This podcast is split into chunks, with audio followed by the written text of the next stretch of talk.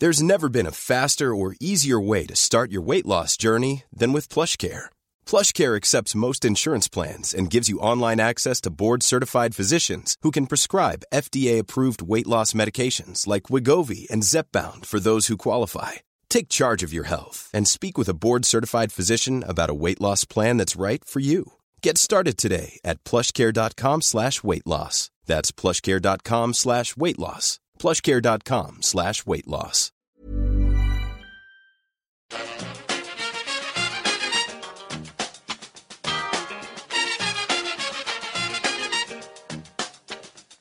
Bring, bring it fast.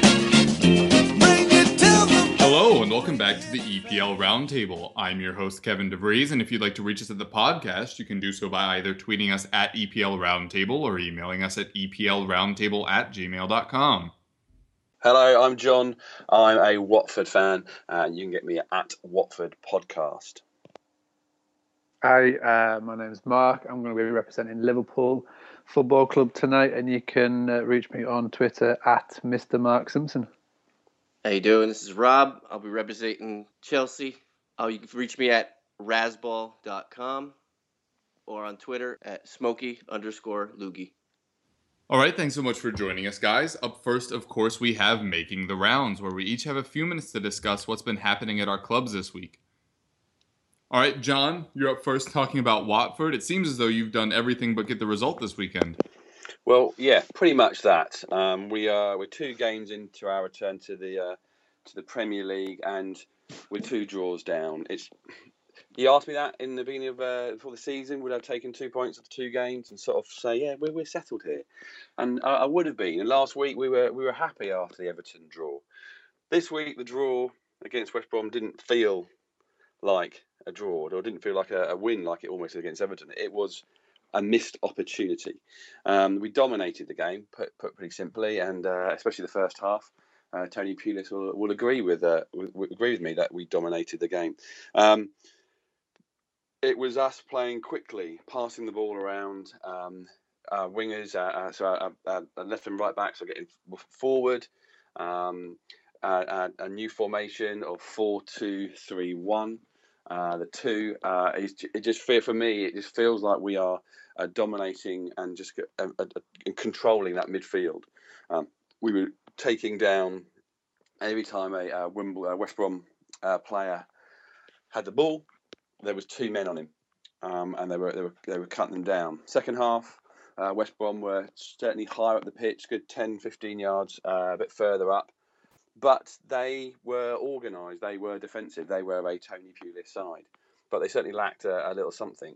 The big money signing comes on, and he really wasn't part of their system. He was a little bit reckless, a little bit all over there, a little bit, just a little bit something different, and that was the, the worry that he might actually uh, just be that craziness that's thrown them off their, their tempo and, and us off as well. But fortunately, he didn't make it. Um, we weren't making good crosses. Um, we weren't getting the ball in there uh, to, to our men to finish off.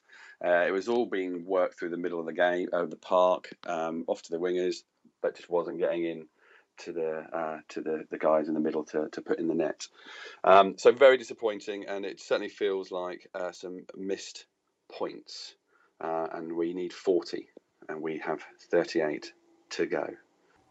All right, uh, a lot of people were looking at Troy Deeney. You mentioned you had had an interview with him uh, in your previous appearance. A lot of people kind of waiting for him to kind of open up his scoring sheet. Uh, do you think that's coming? Has he looked promising, or is he struggling a bit in front of net at the moment? Uh, that's I. Two things that want to happen. One is actually can we get better balls into him and a better supply. Uh, but the whole thing about him being the one out of the the fourth uh, four two three one, he, yeah, he is playing with his his his back to the goal quite a lot. He is causing a lot of hassle up there for the. Uh, for the boys in the in the centre defence for the two clubs he played against, and that's what he's always been good at. You know, he's a classic championship uh, physical striker. Um, it is it will come, and I think it'll he'll come and uh, he'll do really well. I know in fancy stuff he was everyone liked it because it was a good price, and he's been he scored twenty goals plus the last three seasons. At, at some point, I think it will, it will turn up, but it, I think for him, it's actually playing a different way, not having the ball the, the way that he's sort of used to it. So he's got some some uh, rhythms to find, let's say.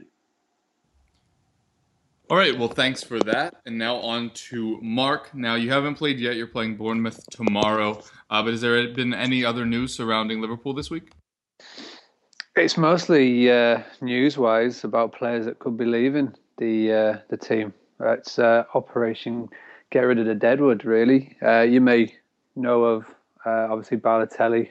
He's he's hopefully on his way out. Borini, Enrique. They're no longer even part of the training. They they uh, they basically come in for to training at three o'clock when the first team players go home. That's like how how sort of uh, castigated they they've been from the team. Uh, but also over the last sort of week, it's it's become apparent that Lucas might be on his way as well. Um, it's a bit of a shame because he's one of our longest serving players. Uh, and no matter what you think about his actual ability uh, in the dressing room, he is a popular character and he's uh, you know, he's he's a very important in that sort of role. Uh, apart from that, really, it's just sort of getting ready for tomorrow. Um, it's been interesting seeing all the other teams play this weekend, seeing teams drop points, seeing teams underperform but maybe pick up a win like the United did on at the uh, on, on, Friday night. But it's uh, it really lays down a marker if Liverpool can come out tomorrow and not only win as as I expect us to do, but win in style, then it could uh, it could really help Rodgers really. Um, seeing that he went in before the season as the, one of the bookies' favourite to be first to get sacked, he wins the next game. That's six out of six, and you're going into Arsenal. Uh, you, you, know, you, you get a, a, point or a win there, and you know it's it's the season's just looking a little different. So no, really looking forward to tomorrow. Looking forward to seeing Firmino get his uh, first start. Looking forward to seeing how the team shape up and uh, like I say, really do expect this team to uh, beat a, like a, a, an all right Bournemouth side. Yeah, you mentioned there uh, seeing Firmino get his full debut tomorrow. Uh, would you like to take a guess at which four midfielders you run out?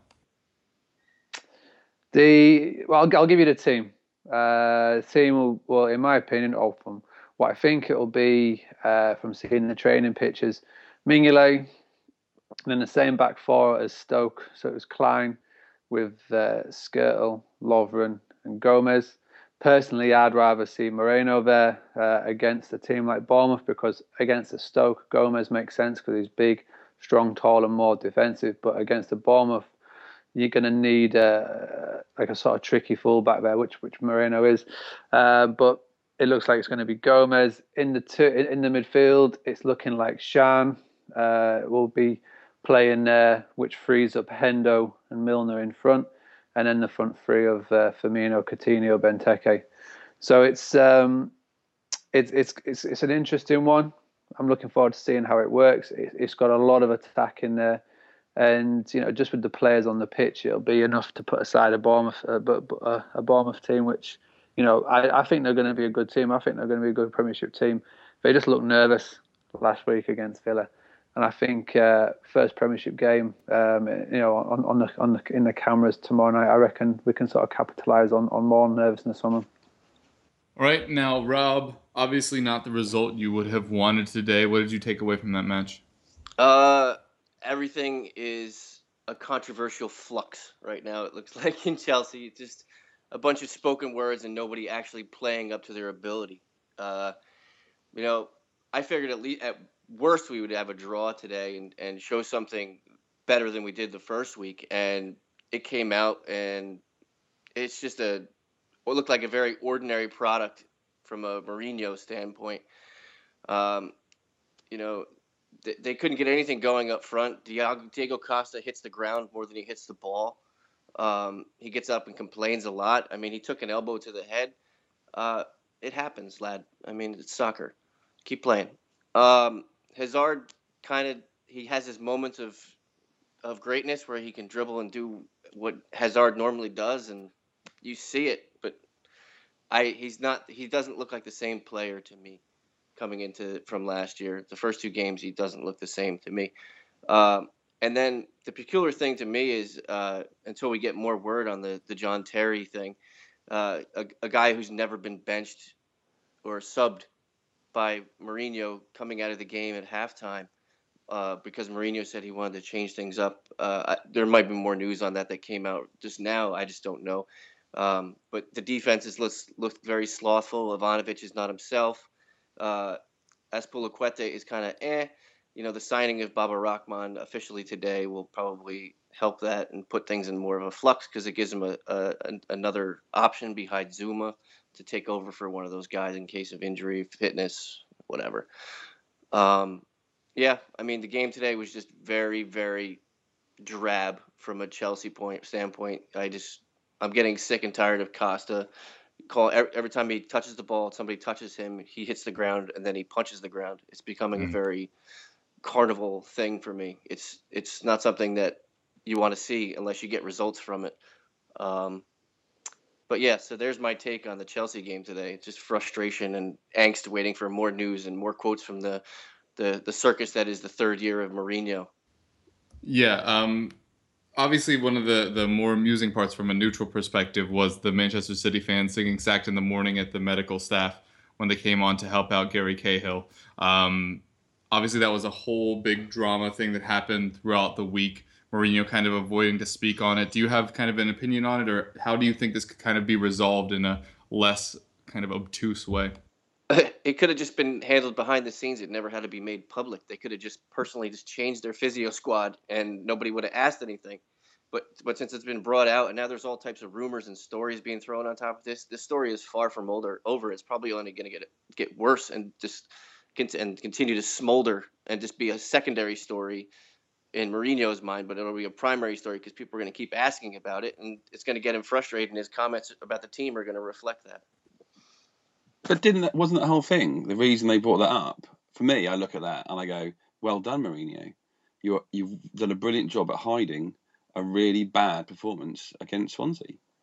You know, you you you never play. They didn't play that game as champions, oh, and no. uh, he's clearly made a thing of it. So no one spoke about that game going into this Man City game. What we've been speaking about, or what everyone else been speaking about, is about these these physios. I I thought it was I thought it was clever Mourinho in terms of what was going, rather than actually it being the uh, the story that it's been made the story rather than being anything else. Well, it, in theory, that's a good point. I just was from from my perspective, I was just thinking it, is that he didn't want to talk about the game, so he talked about this but it's gonna it's gonna keep lingering and make it make it even worse for him because then they're not gonna talk about the game, and then by the time they talk about the team, this story is gonna come up again, and their team's still gonna suck. yeah, I'm not gonna be too uh, overly positive about Tottenham either, uh, despite a, a, tremendous first half. Um, we did draw two two with Stoke, which uh, I think, you know, it, it, if these fixtures were a little more spread out, and you look back on a season you know, a loss to United away and a draw to Stoke aren't really surprising results. But the fact that they've happened back to back weeks, both in weeks where we played better than the opponent for at least, you know, about 50 minutes is a little disappointing.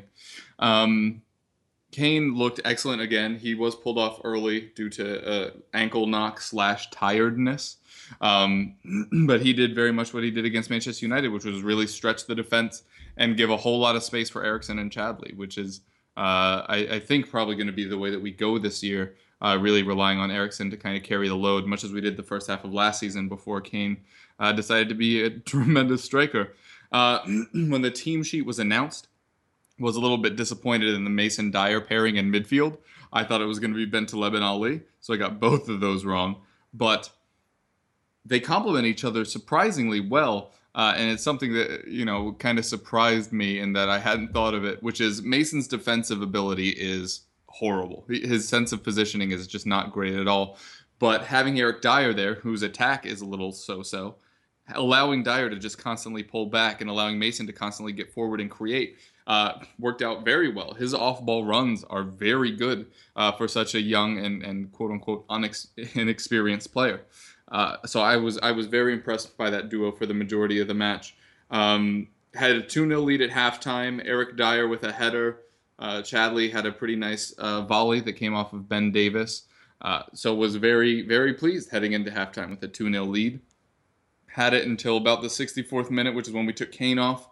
Like I said, dude a slight ankle, ankle injury slash tiredness. Uh, and then Mason soon followed about four minutes later.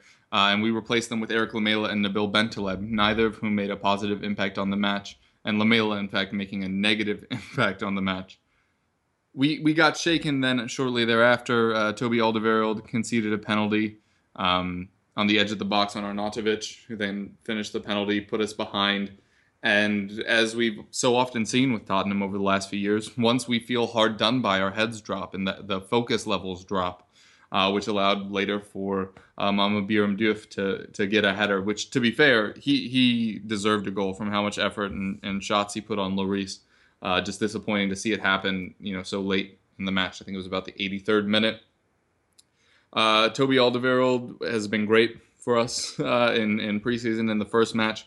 Uh, pretty pretty handily responsible for the for the two goals against Stoke, uh, both uh, committing the foul in the box that led to the penalty and uh, losing track of Diouf, who, who, then got a free header in the box, which just shouldn't have happened, especially that late in the match.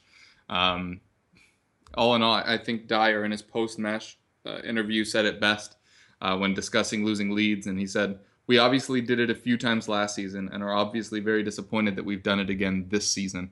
Um, and, and I think that's the, the core of why fans are so upset with this result, which is we thought we were past this, that, that the late conceding goals or, or throwing away leads was a thing of the past and that we were going to be more defensively resolute. We looked amazing against United in defense last week. Now seeing how they performed uh, against um, Aston Villa, maybe their attack just isn't as developed as we thought it would be, with Depay plugging in uh, where Di Maria was meant to be. I don't know. Our, our defense looked like it was going to be very good, and especially with Dier shielding them, you'd think, you know, we're basically playing with three center backs. Uh, you'd think we would be able to stifle attacks, and we did for about 70 minutes before kind of uh, failing after that. So we'll see if we're able to improve in that that facet going forward. But um, Pochettino was was fairly upset after the match, saying that we must bring in a striker because, like I said, as soon as we took Kane off, we weren't pushing forward anymore. Then we were just in defense mode, and uh, maybe we're not as good at that as we thought we would be. Uh, but he did say we need to bring in a striker. We're not sure who that is. We did sign uh, Clinton N'Jie or N'Jie Clinton, as he, he uh, told everyone in his introductory uh, video for Spurs TV. Uh, but he was confirmed early Saturday morning, was at the match, obviously not playing, not dressed. Um, uh, but Pochettino mentioned he's a very flexible player and that he can play in many positions, but his primary position will be on the wing, which does mean that we are very much still in for a striker. Not really sure what the options are that are left, as I keep saying. Sounds like Berahino and Sven Bender are still the two top objectives. We've put a lot of work into those two deals over the summer, but are hitting a lot of snags, obviously, as it hasn't happened yet. And I'm assuming that main snag is Levy doesn't want to pay how much it'll cost to get either of them. Uh, but striker and central midfield are both obviously the positions we need to add in, and people around the club saying that we will address those issues. Um, but it's just one of those situations where you're thinking you're going to get. I'm Sandra, and I'm just the professional your small business was looking for. But you didn't hire me because you didn't use LinkedIn jobs. LinkedIn has professionals you can't find anywhere else, including those who aren't actively looking for a new job but might be open to the perfect role, like me. In a given month, over 70% of LinkedIn users don't visit other leading job sites. So if you're not looking on LinkedIn, you'll miss out on great candidates like Sandra. Start hiring professionals like a professional. Post your free job on linkedin.com slash people today. There's never been a faster or easier way to start your weight loss journey than with PlushCare. PlushCare accepts most insurance plans and gives you online access to board-certified physicians who can prescribe FDA-approved weight loss medications like Wegovy and Zepbound for those who qualify.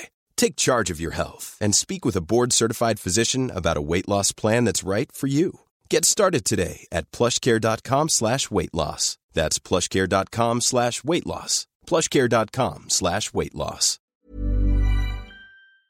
Berahino and Bender and you end up getting some combination of Austin and some random central midfielder that won't be able to impact the first team the way you thought they would, like Stambouli.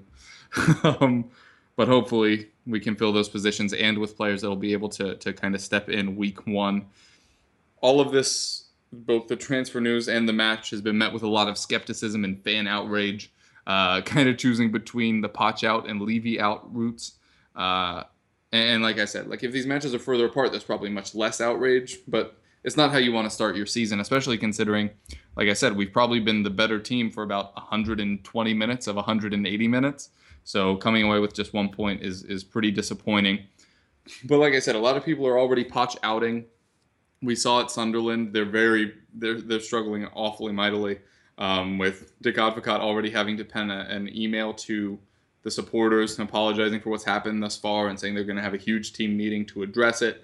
I'm sure Southampton thought that they would have started the season better. We touched on it a little bit earlier um, with Rob that Chelsea haven't gotten off to the start they're they're expecting. So the, the question I, I pose to you is when should we be panicking? Because I, I'd say it's probably too soon. I think most of you would agree. But at what point should these teams really start looking in the mirror and trying to make some pretty wholesale changes? For me, the, the worst thing about football is is uh, expectations. Um, and what is your expectation? Uh, I'm sure Bournemouth uh, are more than happy to be in the Premier League. They want good performances, but their expectations are probably a little bit low. And if Eddie Howe leaves Bournemouth at any time this season, I will be amazed. Um, either he'll be with them next year in the Premier League or in, in the Championship. Mourinho, there are markers for a man up at that end of Chelsea. For me, it's Champions League, uh, especially the getting through to the, the next round. Uh, and there's at least being in that top four mix when it comes to the league making some sort of good, uh, worthy, let's say, um, viewing when it comes to like mid September, uh, October time. Um, the, the, Southampton, you know, we've got to play them next. Um, that'll be interesting to see how they sort of react to, to their loss at, at Everton. Um, uh, but they've, they've probably got a little bit more time. Um, they're probably more looking towards uh, Christmas before they start absolutely panicking. Um, but I think Mr. Mourinho will uh, play his cards quite well, and no one will be panicking in come September at Chelsea. Yeah, I, I think it's way too early to, to assume that everybody's panicking, uh, especially from a Chelsea perspective. I'm I just I'm just frustrated by today's result, and uh, they they have the talent, they have the pedigree there. That there's not going to be anything to worry about in say three matches, five matches. Um, for for the Sunderlands of the world, I may be a little bit nervous because you're you're coming out and you're basically doing what you did last year, and or even worse. Um, for the promoted teams, I think everything is uh, status quo right now. whatever they get, they get from the first games, and then they assess again.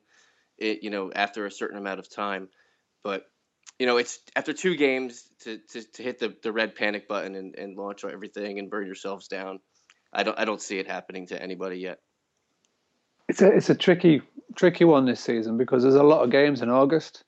You don't normally get four games uh, this at, at this stage of the season, and a lot of teams and you can see, especially with a lot of players that are involved on international level over summer, there's a lot of rustiness going on, and it's the mindset of, of the modern day football fan is, is going from looking at every game on literally you're basing your whole season on just one game and it's it, it's it's crazy really. And especially with, with with the season just starting and August having a lot more games than it normally does um, and they like you can tell it in a lot of the players. A lot of players are still just sort of trying to find their feet. And the only team that, in my opinion, that should be worried is a team like Sunderland. But that's not just this season. That's not Dick Advocaat. That's not just the last sort of twelve months. That's a long, uh, a long-rooted problem, and, and and they've been very lucky to survive the, the past few seasons without going down into the championship. And it's just a matter of time now before they do. Um, they started the season very poorly. It's not just the results; they just cast, and when that sort of starts to happen, it, it only really sort of putting the the, the writing on the wall. Um, I don't see Dick, Dick Advocaat lasting out the season, which will make his wife very happy uh, because she doesn't want to be there.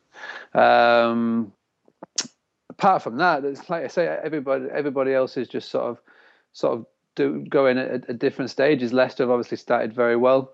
How can you put that down to them just sort of playing for the new manager? Um, I can't see that lasting. Um, they, they, but they'll uh, but, but they'll crack on. There's teams like United who are playing very poorly. They're getting outplayed in every game they've played so far, but they've come out with six out of six. So it's, it's, it's a weird start to the season. You get the the first set of international games out the way with, and your players and the teams will, and the league will just sort of sort itself out. Um, players like Hazard, players like Sanchez, yeah, they'll just show their class, and, and the teams that are expected to win will start to win, and the teams that are expected to lose will start to lose, and before you know it, it's Christmas, and uh, it's a total different conversation, really. I don't think it is. I think it's a, it is a completely different conversation. You know, we're, Watford, we're not the Watford everyone thinks we are. There's no way we are the same team that came up in you know the mid mid noughties or in, in '99. We are a completely different football club, and we as Watford fans are getting highly annoyed at people thinking we're going to be in the bottom three, um, like automatically. Um, and there's nothing about those top top boys where they get you know this year they're going to be guaranteed. You know, look at Crystal Palace. They will clearly take points off the top. Let's call them. Let's for when it the top six. Um, you know, they're more likely than we are at, at, Watford. So I don't think the division is going to be the same as before.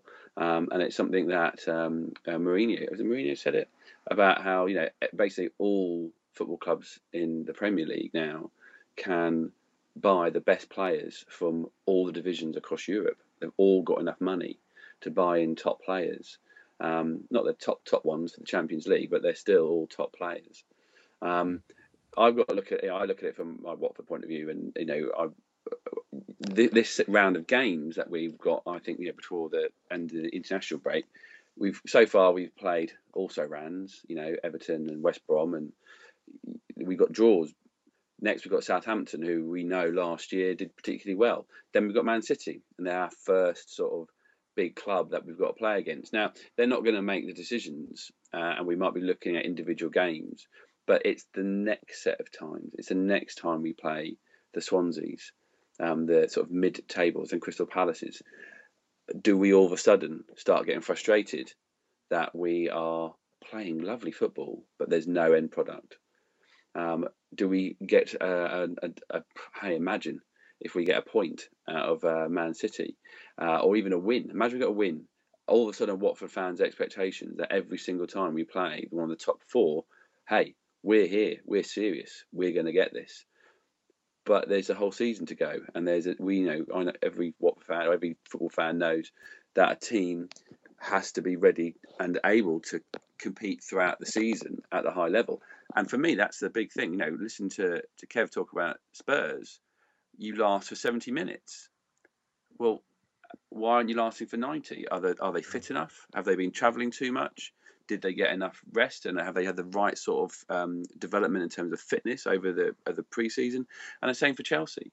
They're not who they were by a long way. Why? It must be down to something like the fitness and, and mental strength and mental rest that they might not have uh, been able to have. Yeah, I, I definitely don't want to lay any blame at, at Pochettino's feet for fitness. I think last season we probably picked up about 20 points uh, in the last 10 minutes. It just kind of hurts when you lose them on your own end. Um, like I said, for us, that wasn't our best 11 again. And again, two of those players that might be in our best 11 might not be at the club yet. So uh, th- that's why I'm a little bit more calm. Uh, that and that I honestly thought that we were going to be worse this season than last season. We're clearly in more of a building towards the future role. You know, when we brought in the the Fantastic Seven, which now in retrospect looks like the worst thing ever, um, with all the the players we brought in with the Bale money. You know, we brought in Etienne Capoue and and Vlad Chiriches and Roberto Soldado. They were all people that that were competing for for uh, things at their previous clubs and were already established internationals. And that was kind of our signal of intent with, you know, Vertonghen and Lloris already at the club that, you know, we're, we're challenging now. And that's no longer the case. We have a whole bunch of kids. We had another very young squad again um, that we rolled out at the weekend. And I think we're, we're building for the next five years. This is not the year when we compete for top four. It's just not. Um, we have tons of young talent but none of them are actually there yet. Maybe barring Eriksen and Kane, but there's still some flaws there as well. Uh, the, the inconsistencies at Tottenham and the inability to recover when things don't go our way are precisely the reason why we're not in the top four conversation. Because on our day, we can beat anyone, as Rob knows from last season. The 5 3 against Chelsea was surprised everyone, you know, Tottenham fans included. We, we really didn't know we were going to be able to be capable of that. But just as easily we can lose to anyone and we can throw away leads against anyone. And that that's that's the main issue with the club at the moment. And it's you know when you have that many young kids, a lack of consistency really isn't that surprising because you don't really have that uh, kind of veteran presence throughout the squad that can kind of pull you through those tough moments. Much like we're seeing at Manchester United. I, I, I think you hit it just right on the head, Mark. They've they've looked awful. They really have. And Tottenham have looked great, but they have six points and we have one. And where would you rather be? Um, so yeah, I think we definitely lack that mental fortitude. I agree that Sunderland are in a world of hurt right now. Younes Kaboul is clearly not the answer at the back that they thought they were getting.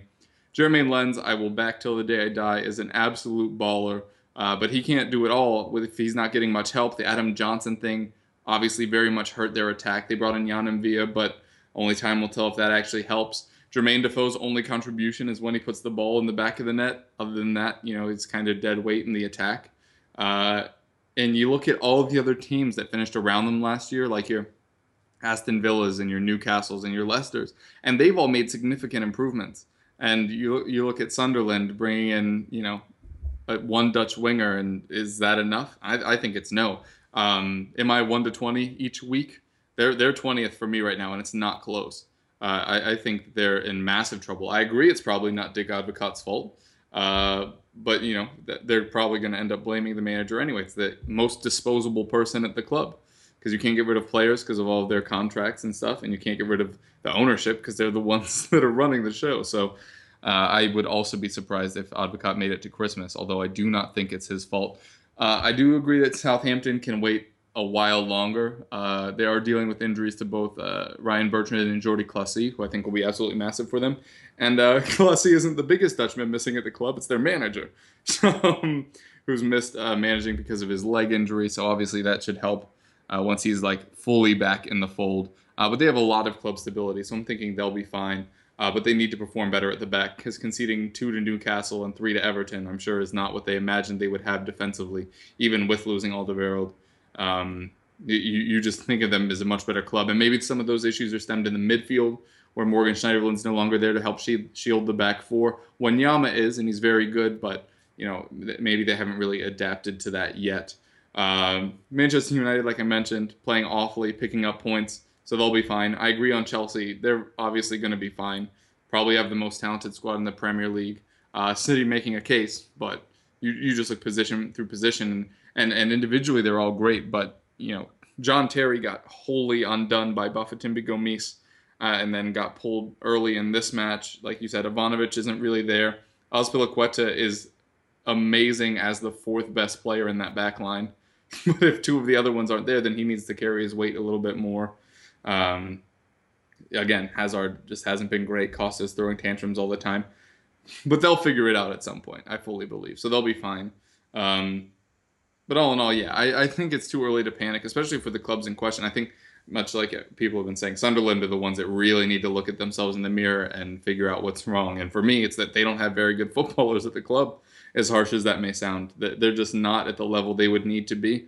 And they're a pretty old squad as well. And they got rid of a pretty talented player in Wick, uh, in Connor Wickham, who did well for Palace today, uh, in favor of Defoe. So, uh, not really sure what direction they're headed in, but it might just be down. And from there, we're going to move on to Player Watch, where we're going to name a player who impressed and one who disappointed in our club's most recent fixture. And Mark, since you haven't played yet, if you'd like to add in a fantasy option for Liverpool, that would be tremendous as well. So we'll start off with John. Obviously, as we mentioned, played very well, failed to get the result. Who impressed you and disappointed you in your performance? Uh, I'm going to start with the negative. I'll go the disappointment. Uh, last week, I did put in Troy Deeney uh, because he, well, he hasn't didn't score and got a yellow card. It was a good game. This week, after second game and feeling that we we, we lost two points, I can be a little bit more critical. And uh, I don't know if anyone's ever done this before, but I'm going to go from my player of the week last week to being my uh, not player of the week this week. Is uh, Miguel first to worst, if you will. Yeah, first to worst. Uh, he, uh, as I might have said last week, last year there was a lot of frustration with Watford fans that he didn't quite seem he was fitting into the the championship, and the wish was always that when we go to the Premier League, he would be more in his uh, happy place with his more followers than Spurs on Twitter. that did, that happened last week. It felt like it happened last week. He's become a dad. He uh, he he won the Gold Cup with Mexico. Things haven't quite gone as well, and yesterday wasn't good. And one of the things of um, that Flores said about the ball getting into the um, into the box was was sort of down to him. So he's going to go from hero to zero uh, with, with, me. The, the, the player for me, um, he sums up quite a lot of things about this this new uh, players that we've been bringing into to Watford. Um, the big thing that the Pozzo family uh, are doing differently with Watford this year than they normally do is their big thing is finding young players and developing those. The players that they've been buying in for Watford this year are definitely experienced, but the biggest thing is they're physical and they're skillful. And uh, a guy called Allan Nyom, uh, who we've got from from our sister uh, uh sister uh, club in Granada, he is uh, currently playing at um, right back and bombing up and down the wing. He is a physical um, specimen. Um, he is skillful at the same time.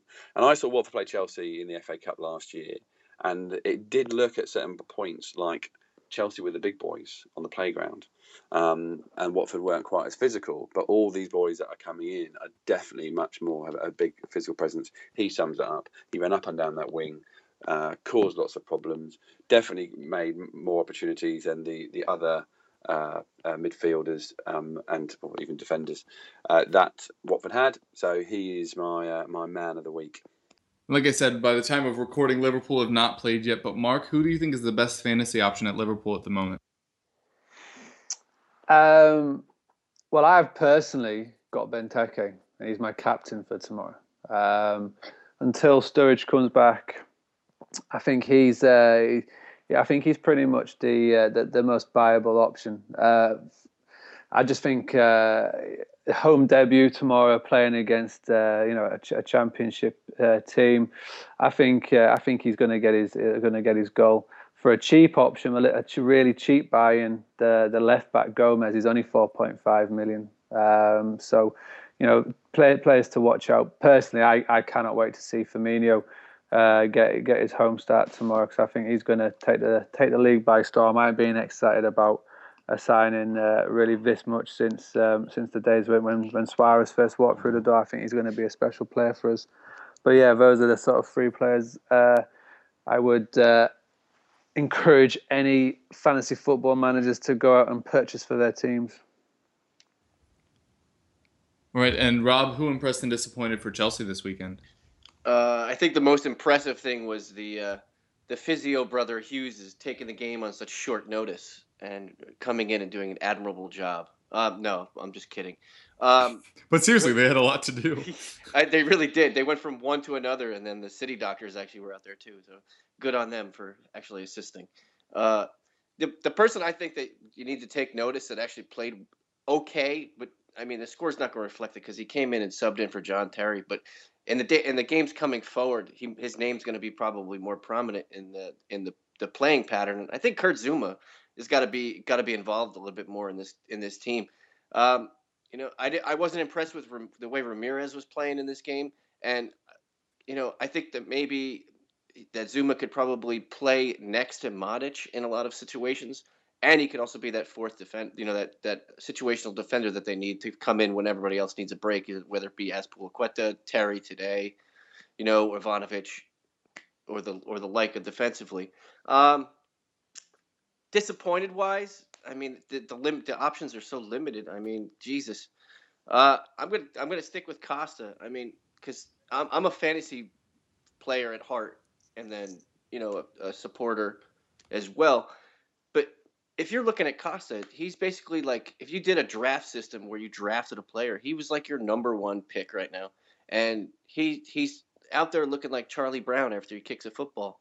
It's com- it's com- yeah, it's com- it's completely disgusting. Um, he's getting he's not getting involved in any of the play. Uh, they they seem like they're just way lazy or, as I used the word before, slothful. Uh, there's no good form between the players going forward besides Hazard and it looks like Willian have a nice little connect and maybe Cesc, but he Cesc contests everybody very well because that's his game. Uh, but but Costa just seems like completely just way off the register for any player right now on Chelsea to even relate that because they're all look off because they have one they have one point out of two matches and that's the way things crumble, I guess. Um, yeah, so there's my player and distressed player that I don't like. Yeah, uh, for me, I am gonna kind of go left field here, or right wing, more technically, uh, and Musa Dembele, who performed quite admirably over there. Last match, I said, you know, he was fine, but I didn't want to see him there for all 38 matches. Uh, but like I said, he did fairly well over there. He had uh, five tackles that were all pretty solid up against the touchline and helped launch some of our attacks that looked more threatening. Um, I still don't think he's actually a right winger, and I think we'll probably see N'Jie there soon uh, and see Dembele kind of shifted back to central midfield, especially if Bentaleb continues to struggle, which is a thing that I don't think we were prepared for. Uh, all summer we were like, well, who are we going to pair with Bentaleb? And he, he's not looked great thus far this season, so uh, maybe we're, we're going to need to, you know, add in that position as well as maybe move Dembele back there. Um, but was very impressed with him. I really was, and he contributed a lot more than he does sometimes when he's in the middle of the pitch. Player I was most disappointed with, mentioned before, Erik Lamela. 30 minutes, four dispossessions, three fouls committed, 75% pass completion. I know some people aren't big on stats, but that is a very accurate representation of how not only ineffective he was, but uh, a detriment once coming on the pitch. Not just inactive, he was active in a negative way. Uh, and it very, very much uh, led to, to us conceding two goals and losing all three points. And yesterday, uh, you know, Di Marzio came out and said that uh, Juventus are interested in a cut price deal for Lamela, and I think that was the worst time for the Tottenham fan base to hear that because there are a whole lot of people crying out for him to leave. Uh, and, and I do, you know, he was our assist leader last year and he has a whole lot of potential. I've mentioned before, I think his body moves faster than his brain does, uh, which caused him a lot of issues when he drifts in field because he's already doing stuff before he's had time to think about it, and then there are already three defenders in his way, which leads to him being dispossessed so frequently. Uh, I, I would probably prefer to keep him, especially for Europa League, where he tends to do very well. But if anybody comes in with anything 15 mil plus ish, I think it'd be awful hard for Tottenham to say no as a club, and I think a lot of fans would be uh, maybe pleased to see the backside of a player that we had so much hope resting on. All right, and uh, Mark, if you would be so kind, could you give us a quick preview of your match against Bournemouth? You already listed your team. How do you think you'll perform? Yeah, I, I well, I fully anticipate and fully expect Liverpool to, to win the game tomorrow. They have to if they want to uh, have any hopes of getting back in the Champions League this year. Uh, that's where we fell down last year. We, we we we didn't put away the dross in the league. Uh, the bottom 10 teams have to be put away at home. There's, there's no two ways about it. Um, obviously, Bournemouth are going to be coming up to Liverpool tomorrow. First game uh, on, on, on the TV, on Sky, Monday night, lights are on. They'll be up for it. But, you know, you, the, the guys I've been listing off, your Firminos, your Benteke's, your Coutinho's, Henderson's, your Milners, you know, these are international quality players. And I think uh, Rodgers has stumbled across the the four three three formation or the four two three one formation, and it'll uh, it'll prove uh, prove well. I'm looking forward to seeing the game, and and yeah, I, I'm I, I say if if if they don't win tomorrow, then uh, there'll be some questions to ask. Then my thing is like it's interesting, like you to where you talk about uh, Bournemouth there. Um, you, you, you did the other one. You call them a championship side. Yeah. They are a very I think out of yeah, they haven't done a lot of business. Um, to no, not not business, a lot of changes. I think they could easily scare you tomorrow. Oh yeah, um, there's, there's, there's every chance, like Blackpool did when they come up to uh, Liverpool all those years ago and got and got a win. But it's just it's just the way we are now. We if if you're not putting away the bottom ten teams in the league at home, then you're not going to be uh, you're not going to be competing. But at, this present moment in time, I fully fully expect us to. But yeah, it'll be a good game tomorrow. I think it'll be a close one, two one. There'll be only one goal and maybe maybe two goals in it, but it's going to be a be, be a good game. I won't be surprised if they take the lead, but we end up winning. All depends yeah. how we start and line up. I think I think he is going for for Can in, in, in the midfield with with, with Hendo and well, I've, I've been I've been texted the team anyway from someone who who works at Melwood. So I think that is how they're going to line up. But it should be interesting because Uh, my my preferred would be to see Coutinho, Henderson, Milner, and then you've got three runners always in front of him. You always got Ben I, Benteke, and, and Firmino in front. But um, I'll be Where- wary where- where's he- of- Where does he play Benteke? Is Benteke like- is the number nine, so it's straight. He's, he's the top. He's the focal point. I, I think the reason why he's gone with Coutinho and Firmino is that he wants to get these two players closer to him. Hmm. Because the problem last week at Stoke is that Lallana was just hugging the touchline. I was Mm-hmm. hugging the touchline, and they just were getting nowhere near him. Um, so I think the the thinking will be, and this is just my thinking, is that if you've got Coutinho and Firmino closer to him, um, you can react off his off his knockdowns and his you know his, his, his sort of uh, his play, and then you've got Henderson and Milner are just going to literally run up and down all game long, and, and Shan will just be the sort of the the, the holding holding midfielder. Are you starting to get a scary Townsend feeling from Ibe? Uh, I don't know. I, I personally think he needs to go out on loan again to a Premiership team, and Newcastle. I think he would slot very nicely in Obertan's position for a season. Yeah. Um, It just seems like a lot of pace with a lot of not so much end product. Yeah, exactly. He hasn't got a goal or an assist to his Liverpool career. Um, came very close in the derby, like literally a couple of inches. But he, uh, yeah, I, I, I agree. I think he could do with playing week in week out at, uh, at another Premiership club. Yeah. And with that insightful preview, we are out of time. So if you have any projects you'd like to plug or if you'd like to tell people where to reach you, now would be a good time. Yeah, John. Uh, I say you get me um, at Watford Podcast. Uh, the podcast is called From the Rookery End, uh, and we've been going about six seasons. Uh, you can find us on iTunes. Uh, we started doing uh, some shorter podcasts. We only, do, we only do a podcast once a month, um, sort of looking back at a range of games rather than reacting to every single one of them. But we're doing these little shorter podcasts, and if you want to get the insight about around Watford, um, you might find a little bit more there. They're called Red or Black Shorts because we are obsessed with what colour shorts should we have, red or black. Uh, so uh, my name was Mark, and I've been representing uh, Liverpool. Um, as far as my plug, it's nothing to do with football, but for the last seven months, um, I've been uh, putting together free holiday cottages. Uh, so if anybody out there in, in the Twitter or podcast world is looking for a holiday, uh, go to grainarycottages.co.uk. Uh, it's it's in a it's in a lovely place of the North York Moors, and uh, we need people now to fill them. So uh, yeah, www.grainarycottages.co.uk. G R A I N A R Y. Uh, this is Rob. I was covering for Chelsea. Uh, you can always find me at rasball.com or at soccer.rasball.com if you're lazy or in, into extra letters and dots and stuff. Uh, I don't have any other side products. I don't have any. I don't have any villas for lease or rent, and I'm not. I don't care what color shorts people wear, red or black. Fair enough. Um, Rob and I will actually be attempting to record a fantasy uh, podcast that'll be coming out through your EPL Roundtable stream, named appropriately FPL Roundtable for Fantasy Premier League. So be sure to tune in for that. Um, if you'd like to reach me, I'm on Twitter at Kevroth. Uh, each week I have three previews go up over on blog.playtoga.com covering Tottenham, uh, Crystal Palace, and Sunderland's fantasy options for the coming week. Uh, I have a price by price article that comes out over on the eaglesbeak.com where you can easily see uh, a player to buy and a player to sell at each price point for ease of transition in your fantasy team. And uh, as always, if you'd like to listen to this podcast, you already are. So yeah, keep doing that. It's a good time, we think. Um, obviously, comes out on Mondays and Fridays. And if you'd like to reach us at the podcast, you can do so by either tweeting us at EPL Roundtable or emailing us at EPLRoundtable at gmail.com. All right, thanks so much for joining us, guys. It's been a pleasure as always, and we hope you keep listening.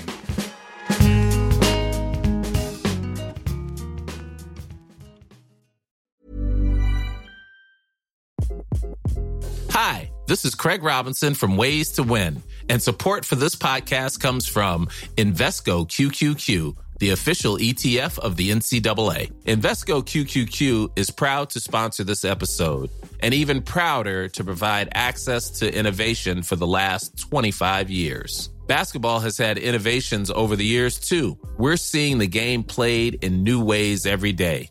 Learn more at Invesco.com slash QQQ. Let's rethink possibility. Invesco Distributors, Inc.